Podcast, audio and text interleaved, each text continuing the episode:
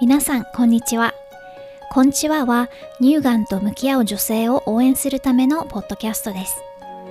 こんちの輪という意味を込めて名付けました。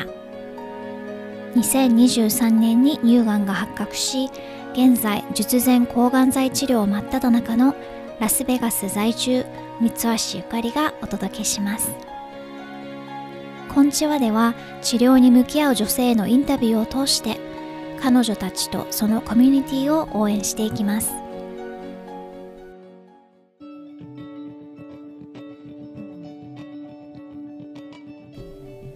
こんちは、こんちのは第17回のゲストは東京都在住の愛さんです。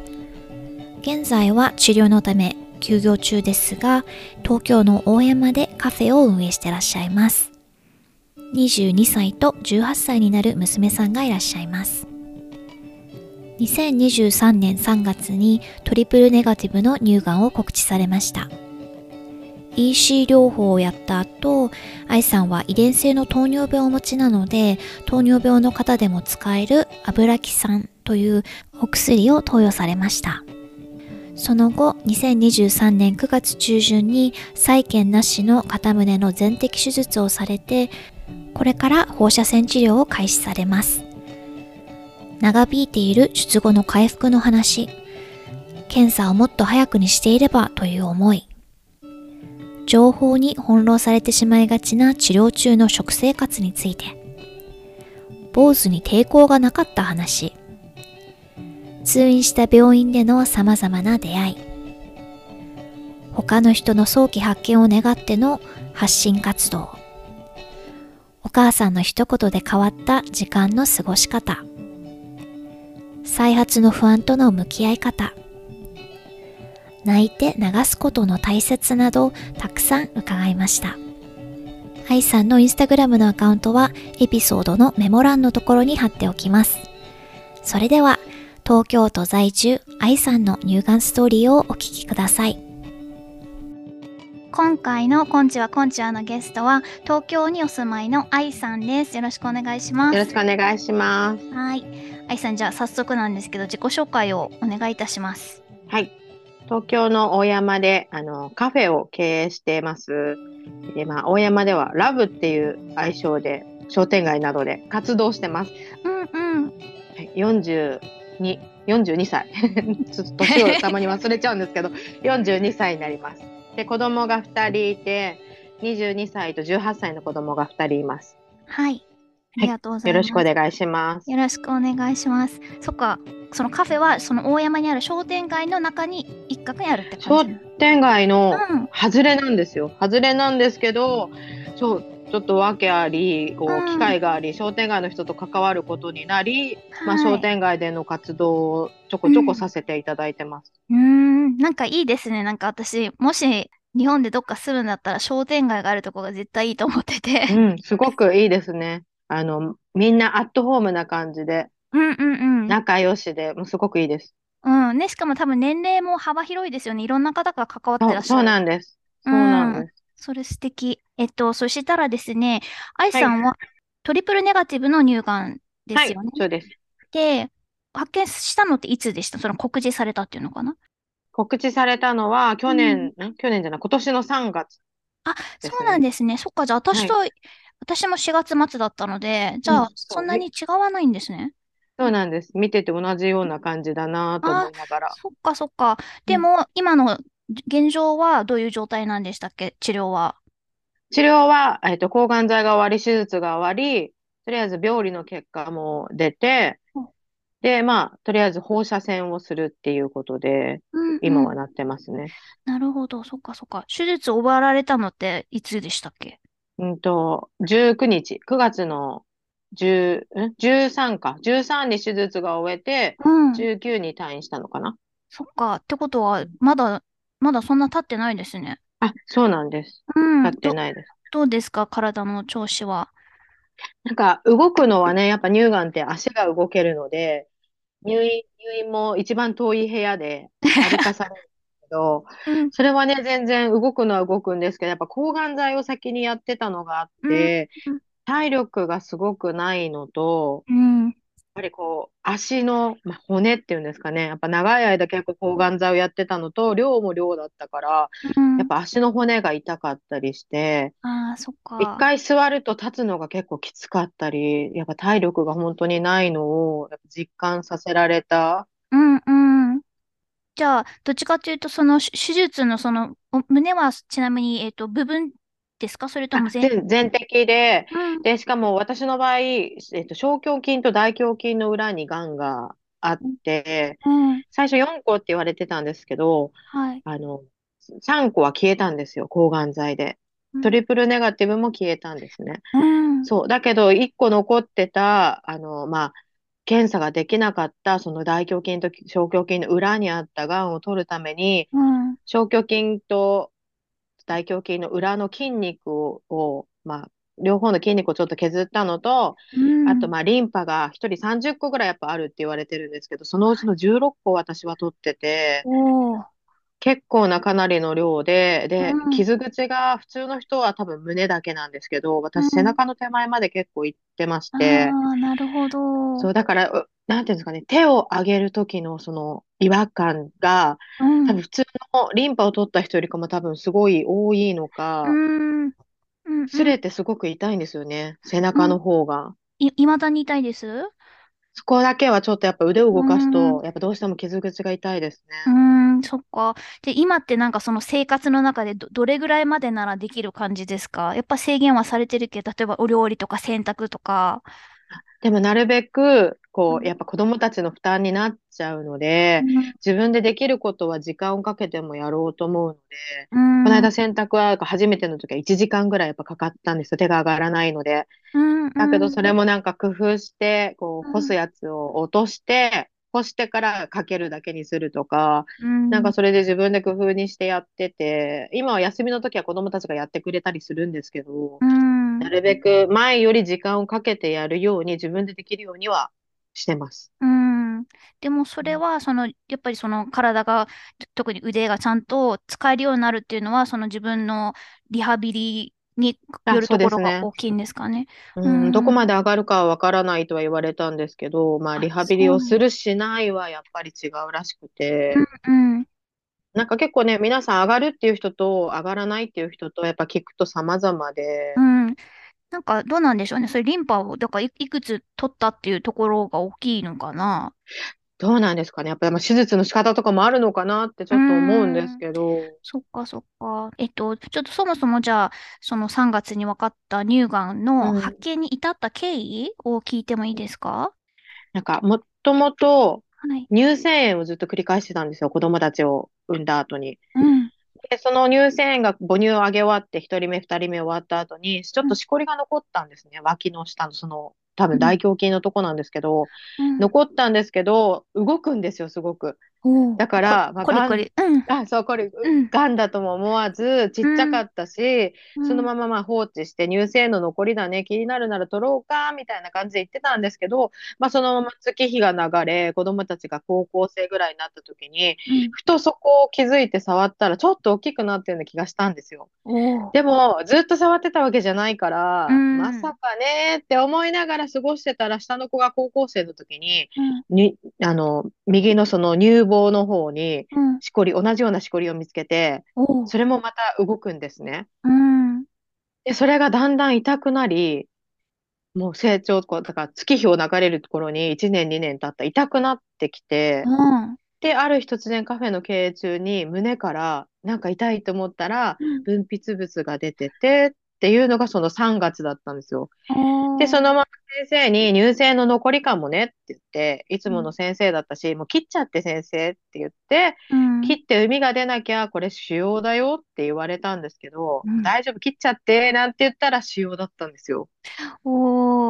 で、そのままその日のうちに調べに行って、まあ、紹介された病院に調べに行ったら、もう多分先生の顔で、あ、もう私乳がんなんだなっていう、そのまあ悟ったというか、うん結果が出る前にちょっと覚悟しなきゃなって自分で思って、うん。まあ、そこからもうやっぱすぐですよね。2、3日して電話いただいて、うん。やっぱ乳がんでしたっていうのと、まあすぐ先生がね、調べてくれてトリプルネガティブっていうのが多分分かったのか、まあ、ちょっとなんか怪しい雰囲気で、うんうん。手術、最初の手術の時にももう取るって手術だったんですけど、トリプルネガティブの、まあ、ステージ3だったから、抗がん剤からで、うん。まあ、手術ができないっていうことで、うんうん。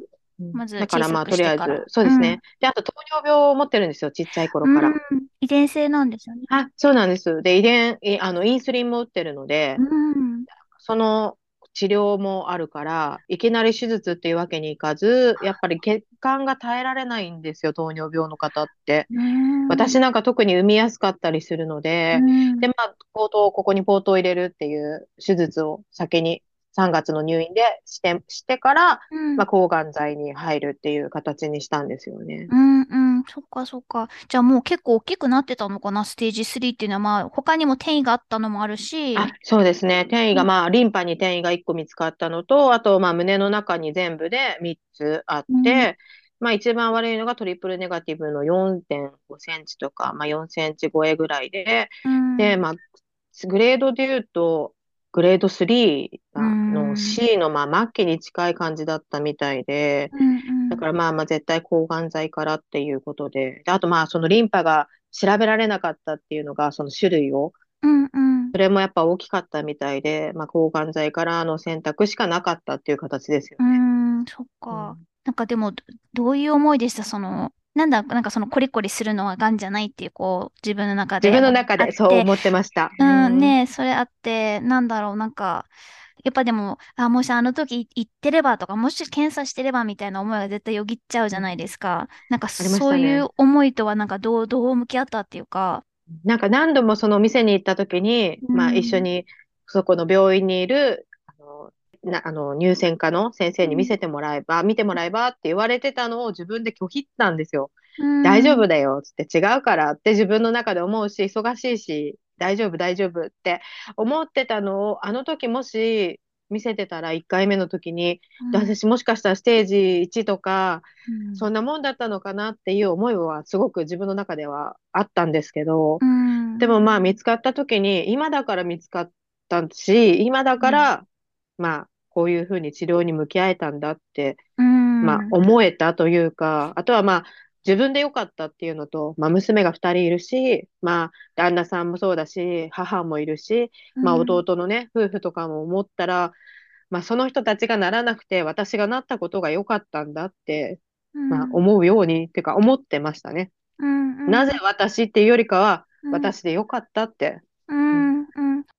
かそうですよね。本当娘さんとかは、ね、まだお若いけども、なんか若いからならないってもんじゃないっていうのを私、こうやって自分が乳がんになって、すごくそうなんですよ。方見てて、そううん思うから、うん、そっかそっか。えっと、えっとさいその治療の流れは、なので、最初 EC 療法だったのかな？そうですね。うんうん。で、石井療法を、えっと、4回、うんうん2週間に1回4回をやって、で、はいそれから、えっと、2週間空けて、うん油木さんを毎週1回。油木さんって初めて聞きなんか、パクリタキセルの、まあ、仲間みたいなんですけへど、ーそれの中で、まあ、糖尿病の人が使えるっていう感じのもので、油木さんらしいですね。た。うんうをん、まあ、毎週1回。うんうん。で、まあ、その油木さんに至っては G ラスタを打たなくていいっていうので、まあ、多分、うん、そこは少し助かったんですけど、G ラスタが本当に辛かったので、うんうんうん。そっか。あ、そっか。じゃあその最初の EC の時は G ラスターを打ってらしたと。そうですねう。ん。ね、そうですよね。あれ、ど、うんどうでした？なんか骨の痛みとか、そういう副作用骨がやっぱ痛かったですね。うんなんか吐き気は起きないように先生に最初から言われてたんですよ。吐き気を一回体が覚えると、うん。もうそれから吐き気を覚えちゃうから、あー吐き気だけは気をつけてくれと先生に言われてて、うんうんで、やっぱり抗がん剤を抜くためには水を飲むとか、動かすとか、こう汗をかくっていうのが大事だから、うん。その EC を受けるときに1日2リットルを飲むような感覚でいてくれと先生に言われて、うん。まあ本当に水をたくさん飲んだのと、EC を受けながら、やっぱ味覚障害が起きないように氷を舐めてたりとか。う、んうん。まあそういうので結構水分を取ってたので、大丈夫かなとは思ったんですけど、やっぱりうん G ラスタ打った後にはやっぱ来ましたね。このやっぱ骨の痛み。うんうんうんすごく本当にだるさと骨の痛みが。うんうん他の副作用はどうでした？吐まあ、あき気はじゃと、まあ、大丈夫だった？な、うん。なかったですね。うんまあ、あと爪の変色うん。と、まあ、やっぱ爪が脆くなって、足の爪が一番脆くなって、やっぱ真っ白な、まあなんか爪が死んだっていうんですかね。そんなような感じで白く、そうう。ん。で、指の方はなんとなくやっぱ大丈夫だったというか、まあ変色はあるんですけど、弱くはなくうん。で、まああと全身の脱毛ですよね。うん。あの、まあもう本当に髪の毛から全部。そうですね。まあ髪の毛はね、あの、私にとっては抵抗がないものだったので、あ、そうなんですね。だからまあ髪の毛は全然、だからウィッグも買ったんですけど、ウィッグうんをつける方のが気持ち悪くて、うん。だからいつもこのベレー帽で、うんまあ逆に多分格好も奇抜だからなのか、坊主にベレー帽で 格好でも、皆さんこの自分の好みで坊主にしてると思ってくれてて、ああ、なる、ファッションなんだね。そうなんです。乳がんですって言うとすごくやっぱびっくりされるんですよね。うん。えー、みたいな。あーそっかそっか。なんかやっぱヒップホップが好きなんで、やっぱ格好的にもちょっと奇抜に見えるみたいで、うんうん。それ自分で坊主なんじゃないんですかってやっぱ言われますね。すごく。え、アイさんもちなみにヒップホップ踊るんですか？いや、高校の時ずっと踊ってて、で、うん子供が生まれてから子供と一緒の舞台に立ちたいと思い、またヒップホップを始めたんですよ。おー、うんそうう。ん。だけど、アキレス腱を切れ、切って、あら、うんうん。で、切っ、もう切ったままなんですけど、うん。そう。で、やめたっていうか、まあ、そう、つま先が使えなくなっちゃって、踊るのをやめたんです。まあでも、ファッションは、スタイルは変わらず。そう、そうですね。家族みんなそんな感じです。あ、いつもだそう、あの、キングさんもそうですよね。そう、そうなんです。うんそっかそっか。なるほど。その、坊主に抵抗ないって初めて聞きました。でも納得しました。理由を聞いて。そう。そう、だから昔から坊主にしたいって言ってたのを子供たちに反対されうん。てこなかったので、うんあ、この機会で坊主になれると思い、まあ抜けるのをね、子供に見せたくなかったので、坊主に自分でしようと思ってキングにしてもらったんですけど、うん。まあ、その時にキングも一緒に坊主にして、あ、夫婦そう。なんだ。いいですね。そっかそっか。えっと、そう全摘について聞きたいんですけど、はい、愛さん、しゅ再建はされてないんでしたよね？してないです。うん。それはなんかどういうふうに決められたんですか？もうなんか乳がんですって言われたその3月の時にうん病院に行って先生に全摘でお願いします。抗がん剤も放射線も何でももう生きるための選択は全てするので、うんで、まあ抗がん剤の種類もなんかね、いろいろあるみたいなんですけど、うん。私はもう先生の指示に従って、まあその私のがんに合った抗がん剤でやりますってもう初めに言ってたんですよ。うんうん。だから先生にその手術の後とか見てから決めるとかいろいろ言われたんですけど、うん。もう再建はなしで全摘でいいですと、まあ、まあ子供ももう産むつもりもなかったし、うん。私の中ではもういいかなっていうのをもうん。う、もうその乳がんって見つかった時にもう自分の中で決めてましたね。うん。そっか。じゃあもう迷いもなく。迷いもなくですうんね。うん。生きる、生きるための選択ってことですね。そうですね。あの、その遺伝性の糖尿病をお持ちだってことなんですけど、はい。その抗がん剤中、また治療中のその食事とかってなんかこう、変えて、普段と変えたりとかってする必要あったのかな？それとも。うん、なんか食べちゃいけないものとか結構いろいろネットで見るとすごいいろいろ出てくるじゃないですか。うん。何がいい、何がダメって。うんうんで、それもすごく不安で、なんかいろんな人から牛乳ダメだよとか豆乳ダメだえよとか、そうなの？初め乳製品はダメだよって言われたのがすごく不安でた。、うん。先生に最初の質問で何かあるって、その癌について何かあるって言われた時に、え、牛乳って飲んじゃダメなんですかって聞いたら、えー、みたいな言われて、そんなことないよって言われたのがきっかけで、やっぱ何が食べちゃダメ、これがダメっていうのは、ほ特にないんだって。ただ、まんべんなく、うんこういろんなものを食べることが大事だし、うん逆に食べないっていうお米を食べないとかそういう選択は、うんがんと戦えなくなる体になってしまうよって言われたので、それでごめんなさい。お米っていうのは炭水化物ってことなのかな？そう炭水化物をこうカットした方がいいよって言われた人もいて、い、いますね、なんかね。うん。だけど先生的にはそうんのお米から取れる栄養とかそういうのは、がんのための手術に向けてうん。戦うためのパワーになるんだよって、だからまんべんなく何でも均等に食べてくださいと。うん。あの、1個偏って食べるよりかはまんべんなく食べてくださいって言われたので、うんなるべくまあ、糖尿の食事をこう意識しながら、まあ、塩を使わないようにしながら、まあ、自分で作りながら、うん。少しずつ少しずついろんなものを取って食べましたね。そうですよね。なんかこう、そう、そういう情報を集め始めちゃうとキリがないから、そうなんです、本当に。そネットに殺されるじゃないけど、本当にそんなような感じになっちゃって、だから本当にすごいネットで調べたんですよ、乳がんについて。うん。うん。やっぱり乳がんって切って終わりって感覚が私の中であっ私もあて、った。だから、ちゃっちゃと切って、もう終わりでさっさと仕事しようってイメージだったんですけど、5種類もあって、その中でもやっぱまた進行型とか、まあいろいろあるじゃないですか。はいトリプルネガティブでも進行型があったり、まあ多発性とかいろんなのがある中で、うんやっぱ私のね、乳がんに合ったものっていうのを調べるのがすごくやっぱ難しくて、うんそうすると、やっぱ同じ人っていないじゃないですか、なそうなんで。すよね。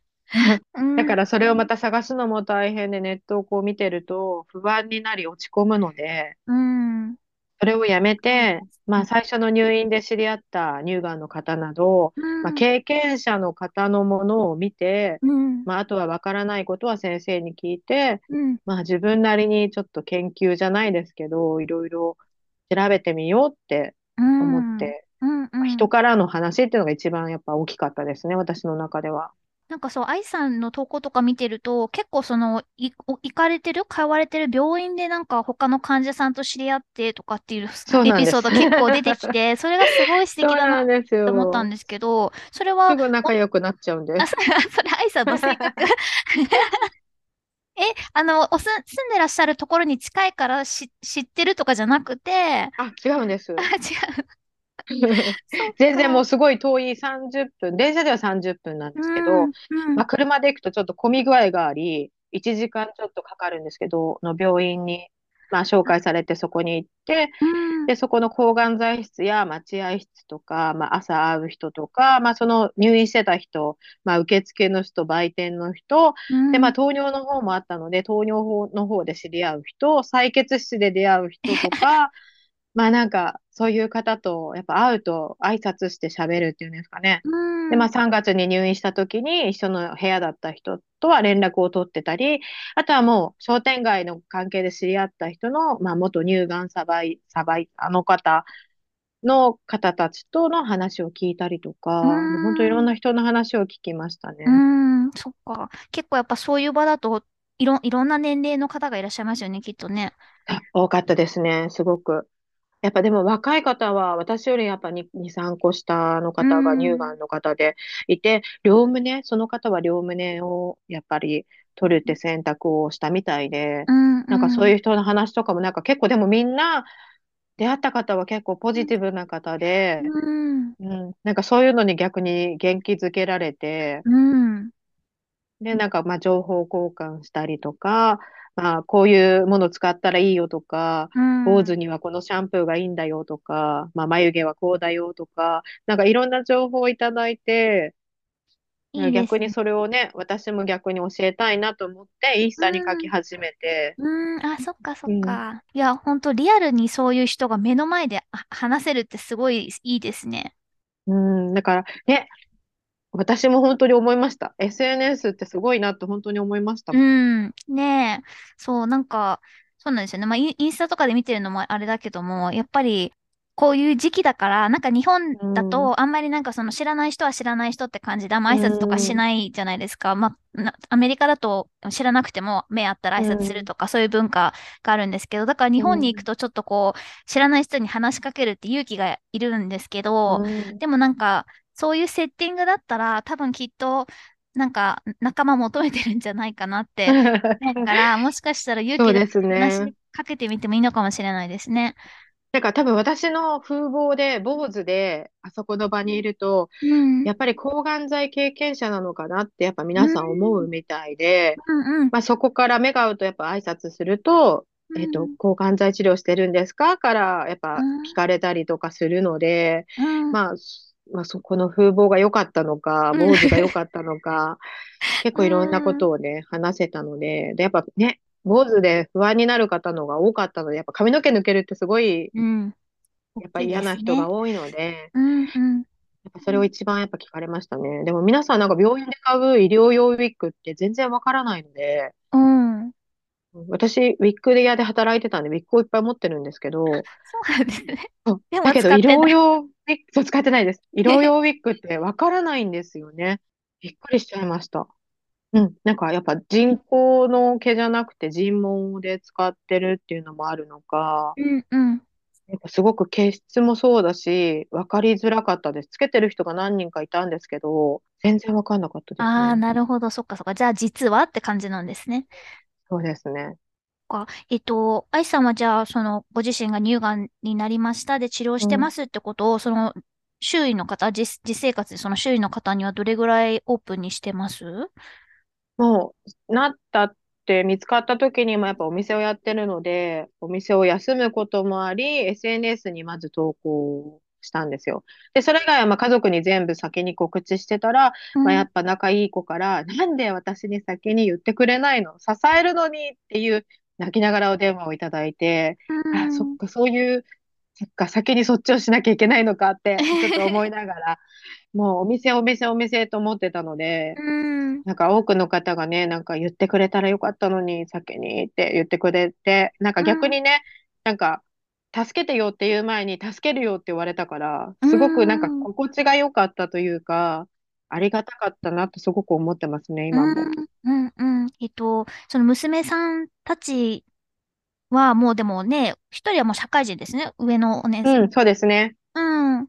なんだろう、これまで私話した方ってまだ結構こお子さんが小さめの方が多いんですけど、なんかそれぐらいの年齢の、あの、娘さんたちだとなんかどういう反応なんだろう。ママのニュースに対して。なんか、乳がんだったままって言ったら、あ、そうなんだっていう、なんか、なんか軽いというか、うん。そっかそっか、つって、で切っちゃって、早く生活に戻ってくれば大丈夫だよ、みたいな。ママなら大丈夫、大丈夫、みたいな感じでしたね。だからうん。下、下の子の方は結構、まあ、ネガティブというか、気持ちが落ちやすいので、うん、ママがいなくなったら、っていうような感じにはなってたけれども、うんまあ、家のこと何でもやるからねっていう感じで。うんうんそっかそっか。ね、なんかでも多分、二十歳そこらだったら乳がんのこともそんな知らないですよね。そうですね。知らないから、やっぱ娘たちには言いました。ママがなったから、おばあちゃんが膵臓がんだったんですよ、うち。うん。だからそういうのもあるし、ママがなったし、あなたたちもなることがあるから、うん。やっぱり自分たちで胸を触ったりとか、ちょっとね、気になることがあったらすぐ病院に行くことは大事だよと、うんやっぱ本人たちにはもう直に伝えたので、うん。なんか怖がらせるというよりかは、やっぱ早期発見すれば、まあ、治る病気ではないんですけど、こう気持ち的には、うんうん、気持ち的には全然違うからってうん。伝え、ましたね。そうですよね。本当早期発見だったら、その私たちが当初思ってた取っておしまいになれるかもしれないわけだかそうそうら。なんです。本当。そうなんです。そこなんですよ。やっぱ抗がん剤をね、してよかったって今は思うんですけど、自分の病気にしたら。だけどやっぱり抗がん剤ってしなくてもいいものだと思うんですよね。うん、本当に早期発見だったらば。そう。こんなに体の辛いことってないし、気持ちもめげるし、落ちるし、うん。それを経験してほしくないなって思うから、うんやっぱり子供たちにも伝えて、まあ SNS でも伝えて、で、何人か DM の方で、やっぱりうん勇気がなかったけど病院行きましたっていう方がすっごくいっぱいいて、で、その中でまあ大丈夫だった人も何人もいたんですけど、うんまあその中で乳がんが見つかった方も何人かいらっしゃって、でもまあ皆さん早期発見だったっておっしゃったので、よかよかったった。なって本当思います、すごく。うんね。でも本当それだから、その発信する意味ですよね。まさにね。うん、本当に。同じ思いしないように。うんね。うんうん。そっかそっか。えっと、そう、あの、愛さんの投稿を拝見してると、結構お母さんもすごくサポートをしてくださってるっ。ていう、うん。お近くに住んでらっしゃるんですか？はい、すぐ近くに住んでてくれて、うん。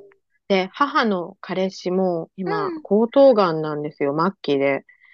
ああ、そうなん私と同じ時期、ちょっと後に見つかって、で、うん。私の前にはお母さんの親友が肺がんになってたりして、うん。だからまあ、やっぱその、がんっていうイメージが自分の中であったのもあり、うん。なんか子供は親より先に死なないっていう、こう、ね、やっぱイメージがあるじゃないですか、普通は年齢的に。だから自分の娘がまさかって思ったのがすごく大きかったみたいで。なんかう、ん。できれば変わってあげたいってすごく何度もやっぱ言われましたね。私の方が先に死ぬな、死ぬのだからうん。変わるよ、変わるよって、やっぱ何回も言われたのがすごくやっぱ衝撃的で、うんうん。でも大丈夫だからって、大丈夫大丈夫。お母さんより私の方が強いからっていつも言ってましたね。そう、あの、なんか、お母さんの、愛さんにかけて、かけてくれた言葉ですごいなんか、刺さったというか、言葉があったんですけど、その、まず自分のために生きてみたいなお話を お母さんがしてくださったじゃないですか。それはなんか、どういうタイミングっていうか、いつも商店街のこともそうなんですけど、お店のこともそうだし、お店に結構私のに相談をしに来る方が多いんですね。まあ、毎日私生活でも LINE とかでも、なんかへー10人近くの相談事を聞いたり、なんかラブの言葉って書いてるんですけど、はい。それをいろんな人の恋愛や経験から作った言葉をあげてたりして、それを見て相談をしてくる人とかが結構多かったりするし、なんか私って結構頼まれたりというか、やらなきゃなって思うと、うん自分で動かなきゃと思っちゃうタイプで、うん。手術まで2週間もない時に、なんかやっぱちょっと具合悪くなるじゃないけど、喘息も持ってたので、鼻水出たりとか、あそういうのをまあ母が見てて、うん。もういい加減にしてほしいって言われて、そう、人の心配する以前に自分だよって、自分を大事にできない人は人を心配したらダメって言われて、まあお母さんに自分の時間にまずは使いなさいとうん。言われて、まあ、その時にやっぱり、そっか、私にはこう、戻らなきゃいけない場所があるし、まあ、支えてくれてる人もいるし、うん。まずは自分のことを立て直さなきゃって、やっぱうんすごく思って、うん。なんか別に SNS にね、こううん翻弄されてたわけじゃないんですけど、うん。なんか残さなきゃ書かなきゃってうん。思う気持ちが強かったりして、うん。だけどそれを立って、まあ、人の投稿は見ますけど、まあ、うん自分のね、ことをなんかね、知らせるとか書くより、まうず子供たちや、うんその手術までの2週間は自分の時間に使おうかなって。すごく思って、うん。2週間ぐらいちょっとインスタを止めてて、うん。で、全身麻酔が初めてだったので、うん。もしかしたら死ぬかもっていううん。思いがどこかで自分の中で消えなくて、うん。うん。だから2週間後、手術が終わってから初めて投稿を書こうって自分の中で、まあ、願掛けみたいな感じですよね。うん。うん。うん。で、それで決めて、まあ、うん。お母さんとも時間を作ろうと思っていっぱい会ったり喋ったりとか、うん。まあ、そういう時間に当てて、うん。母の言われた言葉がすごくやっぱ大きかったですね。自分を見つめ直す時間にうん。変えられたので、うん。うん。よかったなと思いました。うん。ね、なんか本当、うん、い、いくつになっても、もう40過ぎても、娘は娘で、ですよね。そうなんですね。ね、本当それ思いますね。ね、ゆかりさんもお母さん来てましたよね。あ、そうなんですよね。そう。抗がん剤の AC の時に来てくれて、また手術の時も来てくれるんですけど、なんか、本当ありがたいですね。こう、うん。甘えられるっていうか、ね、うん自分のことだけしてればいいっていうね、状況にしてくれる？うん、本当に。家族本当に。大きいですよね。うん、大きいです。なんかそういう関係とかそういうのもこう見直すきっかけに本当なってますね。うん乳がんになったことが。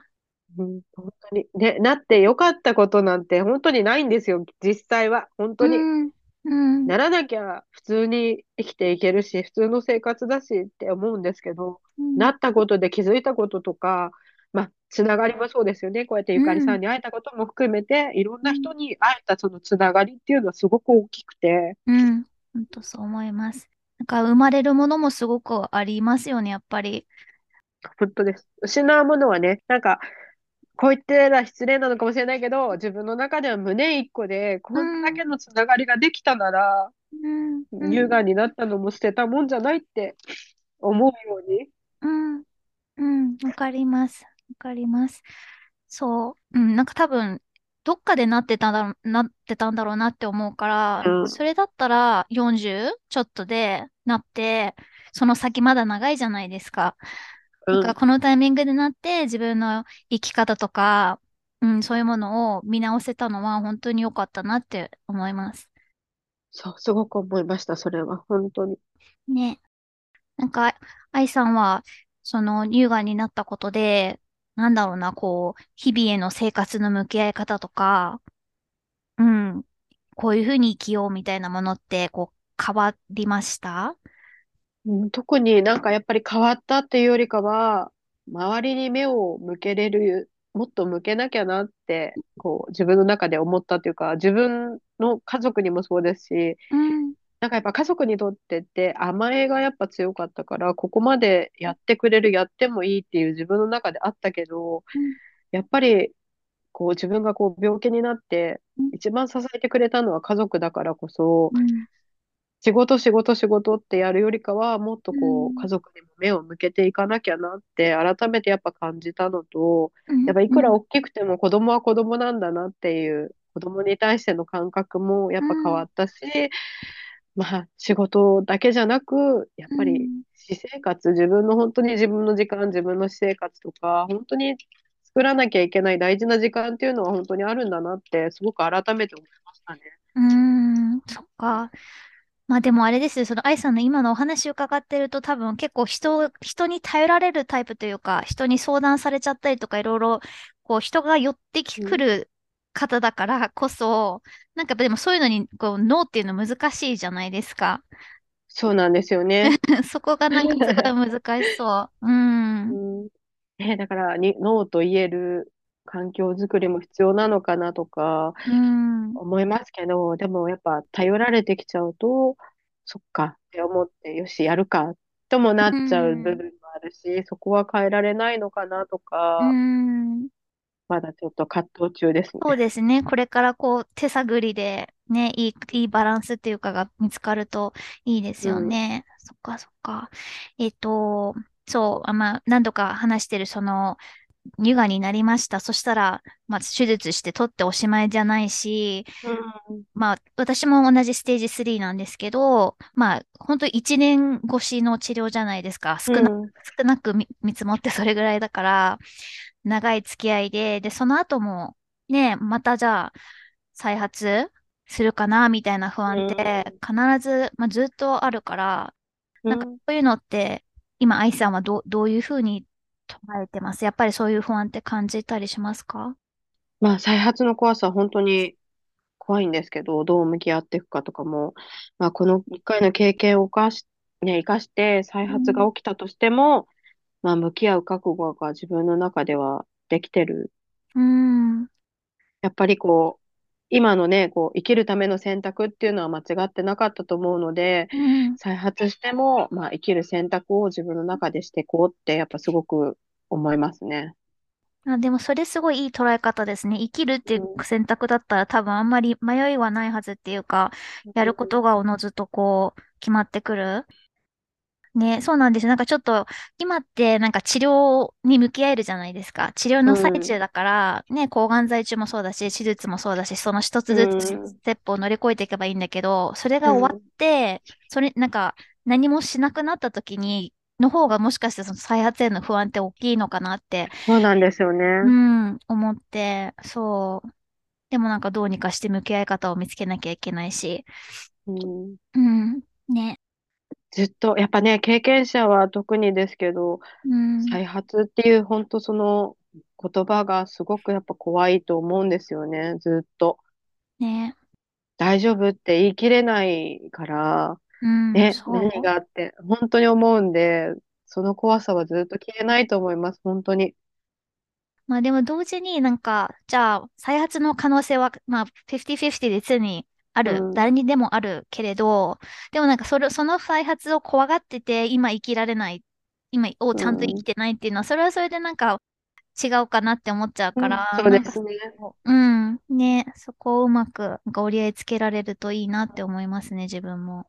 そっか。えっと、そしたら、最後に、ね、その、じゃあ3月の時点でこれから治療を始めますっていう、まあ、愛さんはそうで、私も4月にその、うん始める前の段階が多分一番不安が大きいと思うんですけど、まあこれからその治療を始めますっていうこう女性に、まあ愛さんが伝えたいこととか、伝えてあげられること、まあ、何かありますかね？なんか先の楽しみを見つけていってほしいんですね、すごく。こう、人参ぶら下げれば馬が走るって、ね、インスタにも書いたんですけど、そうじゃない、そうね、そういう例えなんですけど、先の楽しみを見つけて進んでほしいなと、なんかまあ甘いものを食べる、まあ洋服を買うとか、好きな場所に行くとか、自分なりのその先の楽しみをうん。見つけて、ご褒美を見つけながら治療とも向き合ってほしいなと思うんですよね。うん本当に辛いこととか、本当悲しいこととか、本当にいっぱいあると思うし、気持ちも落ちるし、本当にたくさん泣くし、本当に多分言い表せないぐらい、やっぱこう自分治療に向けてる人って本当にいっぱいいっぱいなんだと思うんですよ。うんだから自分のためのご褒美を見つけて進んでいってほしいなと思いますね。うんうん本当に辛いと思います。だから泣くこともすごく大事だと思うので、たくさん泣いて、本当にそうですね。治療と向き合った後はご褒美をあげてください。本当に。ね。愛さんちなみにご褒美何だったんです例えば。私は、こう、ま、毎回の抗がん剤後はあれだったんですけど、ちょっとなんか抗がん剤が一種類終わったら、うん。まあ、カニ道楽に行ったりとか、焼肉食べたりとか、その時に食べたいものを食べる。